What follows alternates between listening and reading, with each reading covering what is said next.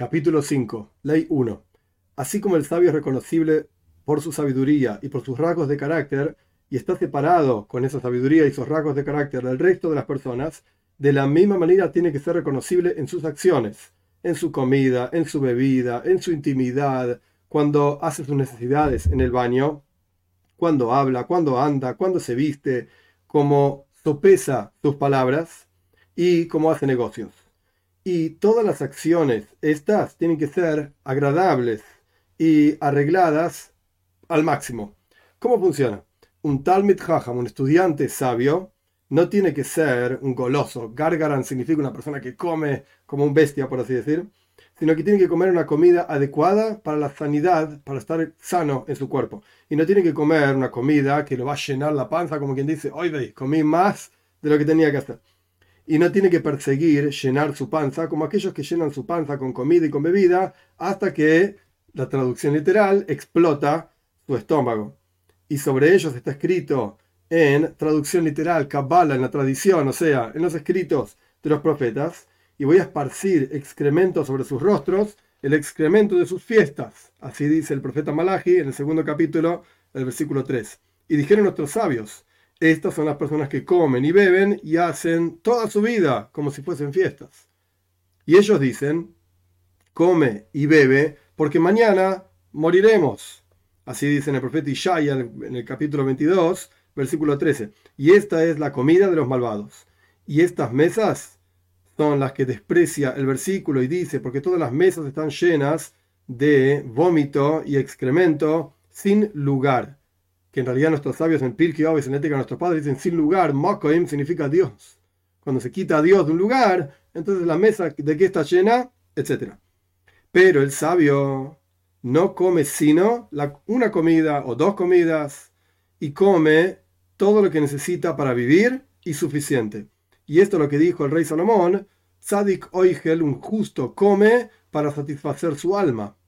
Dos, cuando el sabio come, un poco que le corresponde, no debe comerlo sino en su casa y sobre la mesa. No tiene que comer en el negocio, no tiene que comer en el mercado, sino, sino que tiene que comer por una gran necesidad en, esos, en esas situaciones de un negocio, en un mercado, sino solamente por una gran necesidad para que no sea despreciable frente a las criaturas. Cabe destacar, en los comentarios se, trae, en los comentarios al Rambam se trae, que en realidad el Talmud mismo dice que una persona que come en el mercado es como un perro. Los perros comen acá, comen allá y vos comés en el mercado, sos como un perro. Entonces, ¿cuál es la novedad de que un Talmud Jaja, un gran sabio, no debe comer en el mercado? está, está en el Talmud, sobre todas las personas. Y la respuesta es que sobre todas las personas se refiere el Talmud una comida fija, no pueden comerla en el mercado. No corresponde que una persona se sienta a comer una comida en, en un lugar público. Pero si es una comida temporaria, comer algo, etcétera, esto se puede. Pero un Talmud Jajam, un sabio, ni siquiera esto puede, no es adecuado, excepto, como dice el Rambam, si hay una gran necesidad. Continuamos con la ley 2. Y no tiene que comer junto con los ignorantes, y tampoco junto con aquellos cuyas mesas están llenas de, como dijimos en la ley anterior, vómito y excremento. Y no tiene que aumentar mucho en comidas en cualquier lugar, e incluso con sabios, que no puede pasar de una fiesta en fiesta, etc. Y tampoco tiene que comer comidas en donde hay muchísima gente juntada que no sabe ni siquiera con quién está sentado comiendo, compartiendo una comida. Y no es apropiado que un Talmud Hajam, un sabio, coma de otros, sino una comida de mitzvah. Es decir, que la comida misma es un precepto. Por ejemplo, una comida de un compromiso o un casamiento. Y siempre y cuando sea un compromiso o un casamiento de un Talmud Jajam, un sabio, que se casó con la hija de un sabio. Y los justos y los piadosos anteriores de antaño no comían de ningún caso una comida que no era de ellos, que no les pertenecía. 3. Cuando un sabio bebe vino, no bebe sino para, por así decir, pasar la comida que está en sus intestinos.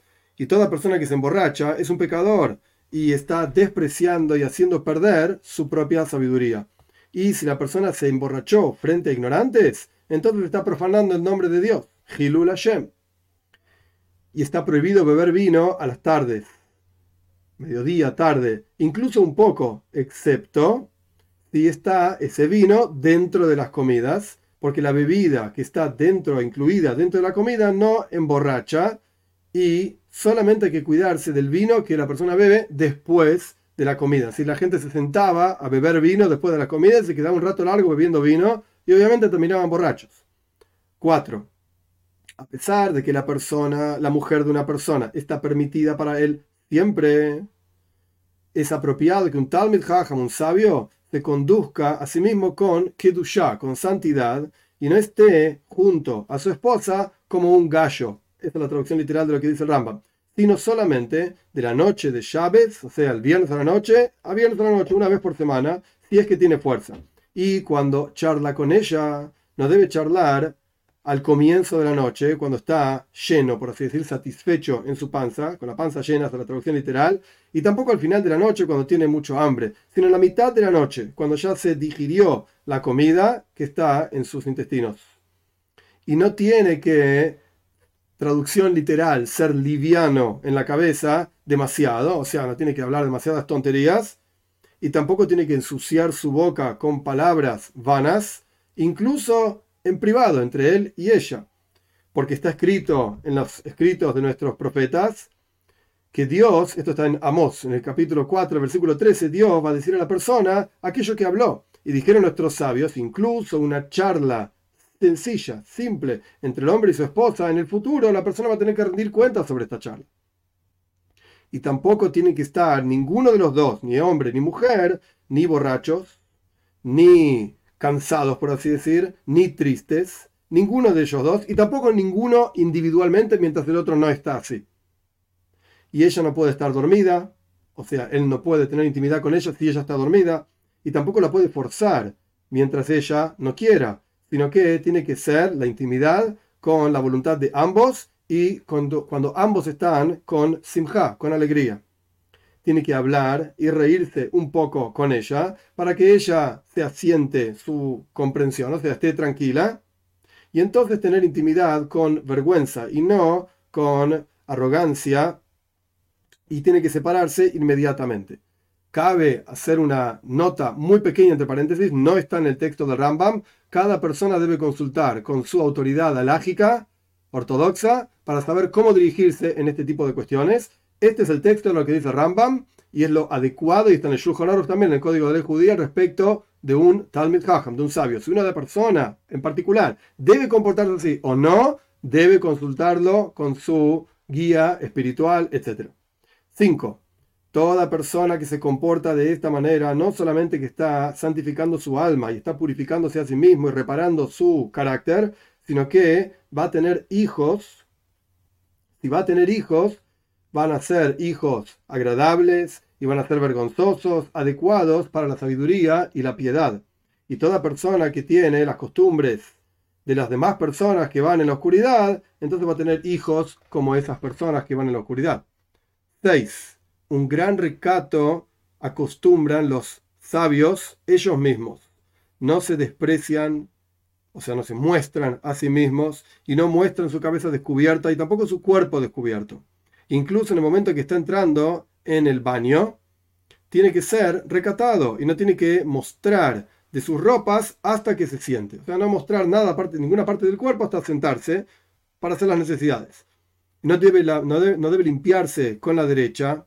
Acá el Rambam no lo menciona, pero tiene que ver que con la mano derecha la persona se pone los tefilin, entonces no debe limpiarse con la mano derecha. Paréntesis, antiguamente la gente se limpiaba literalmente con las manos o con piedras que preparaban especialmente para esto.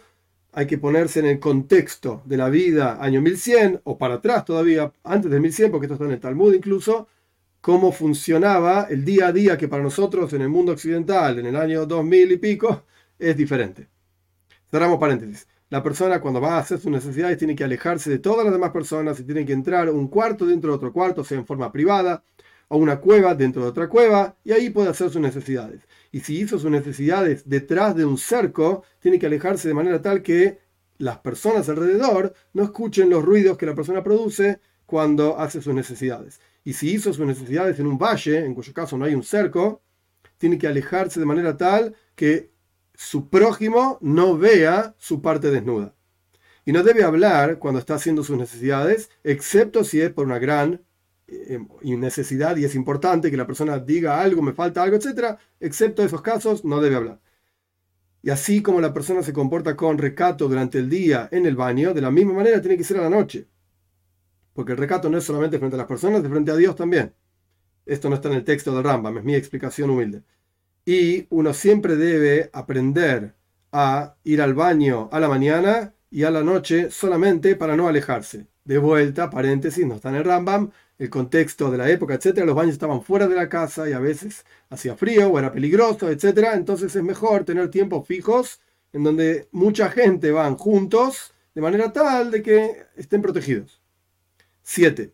Un tal Jajam, un sabio, no debe gritar ni levantar la voz cuando está hablando, como los animales domésticos y salvajes. Y tampoco tiene que levantar su voz demasiado, sino que su habla tiene que ser tranquila con todas las criaturas. Y cuando hable con tranquilidad, tiene que cuidarse de no alejarse hasta el otro extremo, digamos, de bajar la voz, para no parecer como una persona soberbia, que habla muy bajito. Y tiene que adelantarse a saludar a todas las personas, traducción literal, adelantar shalom, o sea, el saludo a todas las personas, para que su espíritu, digamos, las demás personas estén agradadas con este sabio, o sea, que la persona termine agradando a los demás. Y tiene que juzgar a todas las personas para mérito y hablar, o sea, relatar en las alabanzas de su prójimo y no en el desprecio en absoluto, o sea, no en el desprecio de los demás en absoluto. Tiene que amar la paz, perseguir la paz. Y si ve que sus palabras sirven y son escuchadas, las dice. Y si no, hace silencio. ¿Cómo funciona? uno no, estamos hablando de un tal Medjaja, un sabio, no debe ir a hablar con el otro cuando el otro está enojado. Para tranquilizarlo, para calmarlo, mejor no decir nada. Y no debe preguntarle a una persona que acaba de hacer una promesa, justo en el momento que hizo la promesa, y pero ¿qué es lo que estás haciendo? Mejor no decir nada. Al punto tal que se calme la otra persona cuando está enojado, cuando hizo una promesa, y ahí el Talmud Hajam, el sabio, va a hablar con ellos. Y no debe consolar a la persona en el momento en que está su muerto frente a él, porque es un momento duro y difícil que hay que acompañar, y no necesariamente decir nada. Porque el Rambam explica, es lo que dije yo recién en mi explicación, ahora va el texto del Rambam, porque la persona que tiene su muerto frente a él, o sea, que acaba de morir una persona, está ocupada hasta enterrarlo. No es el momento para conversar ni nada por el estilo. Y todo este tipo de cuestiones, termina diciendo Rambam como, como para cerrar estas ideas, de cómo debe hablar un sabio. Y no tiene que ir con la intención de ver, o sea, presentarse frente a su prójimo en el momento en que el otro está desgraciado, por alguna razón, sino que tiene que ocultar sus ojos de él. O sea, no lo vayas a buscar si sabes que el otro está pasando mal, por alguna razón, en forma desgraciada, no te muestres como burlándote, ah, mira, yo no estoy desgraciado igual que vos y no tiene que, traducción literal, cambiar sus palabras, ni agregar, ni quitar, sino en palabras de paz y este tipo de cosas. Cambiar las palabras significa decir una cosa y después decir, desdecirse, no, pero yo dije en realidad otra cosa. En general el asunto es así. No debe hablar el sabio, sino palabras de sabiduría o bondades y este tipo de cosas. Y no debe relatar o charlar con una mujer en el mercado, incluso si es su propia esposa, o su hermana, o su hija, porque van a sospechar, los que no sepan quién es, lo van a ver hablando con mujeres, etc. 8. Un tal Hajam, un sabio, no debe ir con el cuello erguido, por así decir, mirando para arriba, con la garganta para arriba, revelada, como está escrito. El versículo este está en Ishaya, en el capítulo 3, el versículo 16. Ellas, las personas soberbias, las mujeres que eran soberbias en aquella época de Ishaya, estamos hablando hacia el final del primer templo, unos 200 años antes de la destrucción del primer templo, ellas andaban con las gargantas reveladas, como mirando para arriba, y se pintaban los ojos. Y tampoco debe ir caminando un tal Hajam, un sabio, con el talón al lado del dedo gordo del pie, o sea, con pasos chiquititos y muy lentamente, como las mujeres, de las cuales está hablando el versículo que mencionamos de Ishaya, y las personas soberbias, como está escrito justamente en ese mismo versículo. Andan como flotando y van con sus piernas envenenando. Lo que dicen los comentaristas, Rashi, etc., sobre ese versículo en Ishaya, que las mujeres iban por los mercados como pisando a los estudiantes, a los, que, a los sabios, etc., como dándoles su veneno para hacer adulterios y ese tipo de relaciones prohibidas, etc. Pero el punto es que andaban por ahí con sus piernas, caminando despacito, mostrándose, como envenenando a las personas para terminar teniendo relaciones prohibidas, etc. Y tampoco debe correr en el dominio público como hacen los locos. Y no debe bajar su cabeza como aquellos que tienen jorobas, sino que totalmente inclinado hacia abajo, sino que tiene que mirar hacia abajo como quien está parado rezando en la tefilá, en el rezo.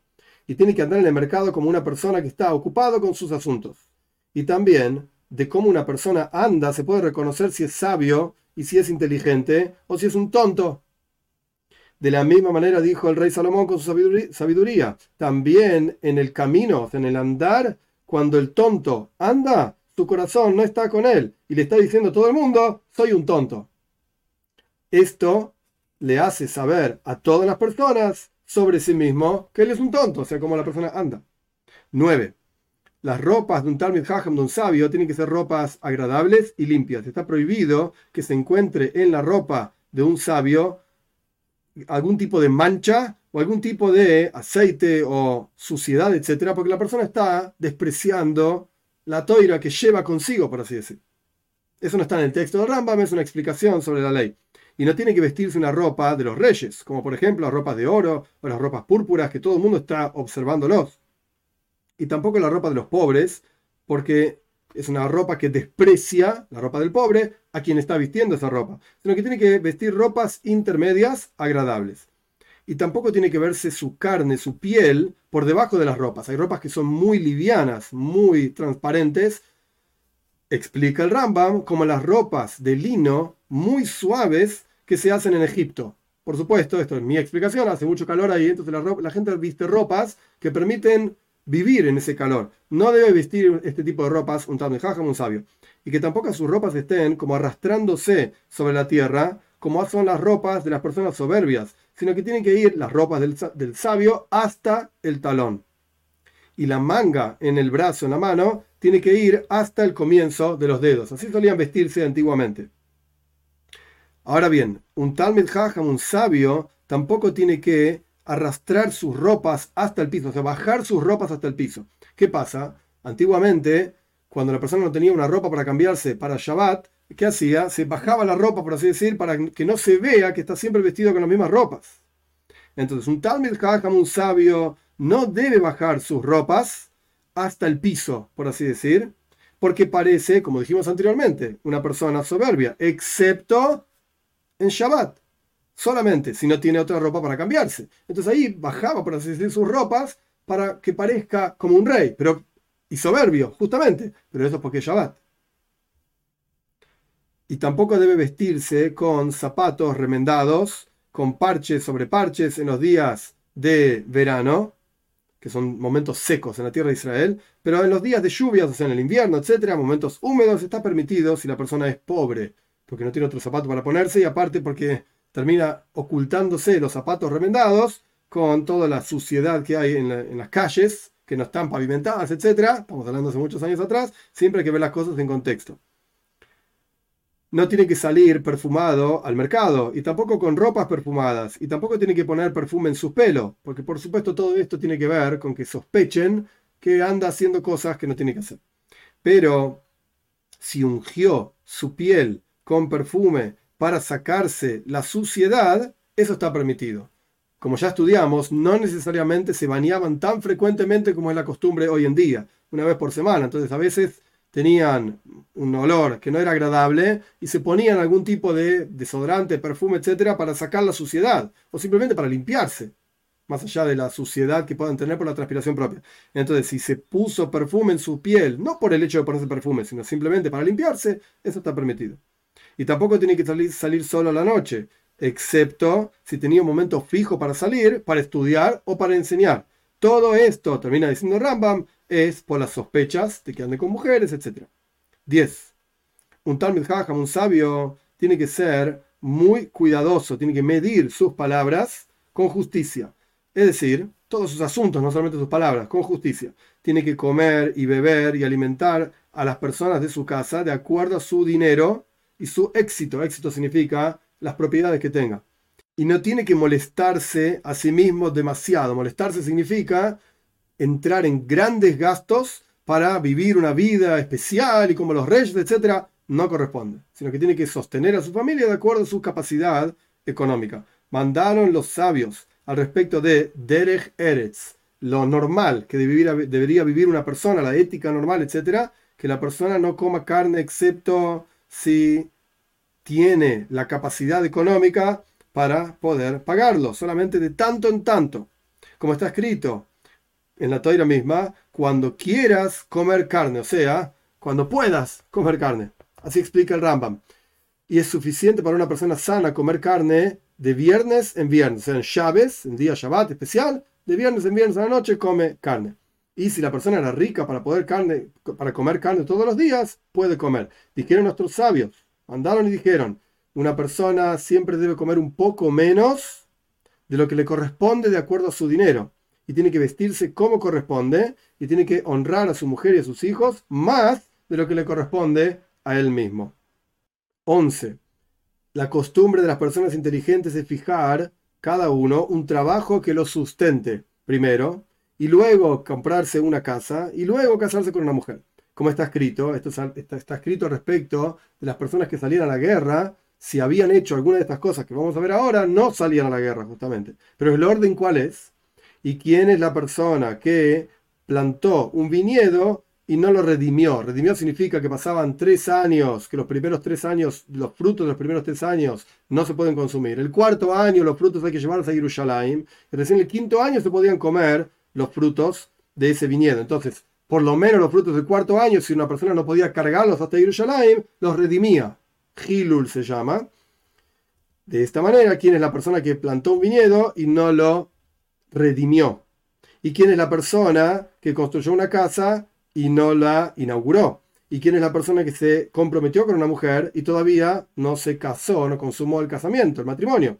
Entonces vemos claramente que primero está el viñedo, o sea, el trabajo, después está la persona que hizo la casa y después está la persona que se casó con una mujer. Pero los tontos empiezan casándose con una mujer y después, si tienen capacidad económica, se compran una casa y después, al fin y al cabo, al final de sus días, buscan un oficio o se sustentan de la tzedakah, de la caridad de los demás.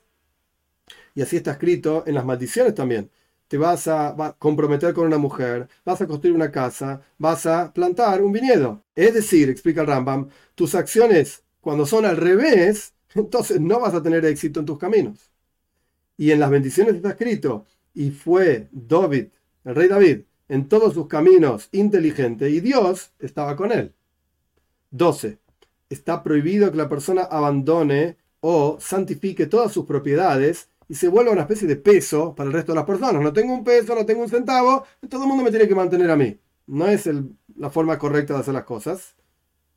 Y tampoco tiene que vender un campo y comprar una casa. Y tampoco vender una casa y comprar bienes muebles o hacer algún negocio con el dinero que obtuvo por la venta de su casa, sino que la persona es al revés, tiene que vender los bienes muebles y comprar un campo. Y la cuestión en general es la siguiente, la persona tiene que poner su esfuerzo para ser exitoso con sus propiedades y cambiar aquello que se consume por aquello que se sostiene en el tiempo.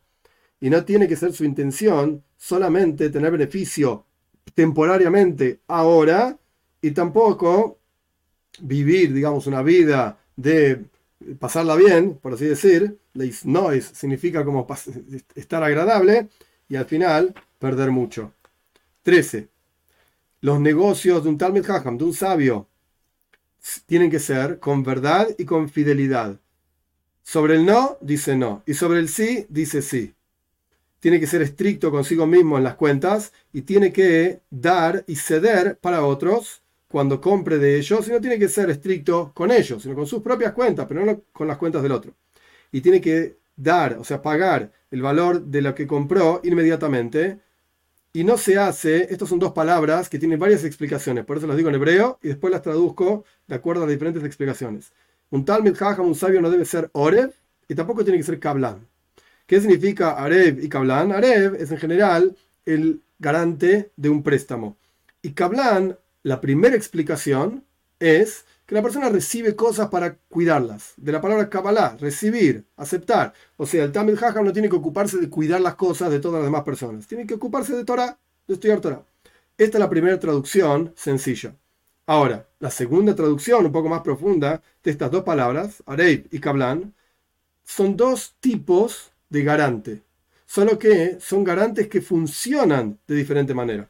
En el primer caso, Areib es la persona que hay un préstamo entre fulano y mengano. Y este Talmud Hajam, este sabio, va a ser garante de, del prestatario. Entonces le dice al prestamista, prestale y yo voy a pagar.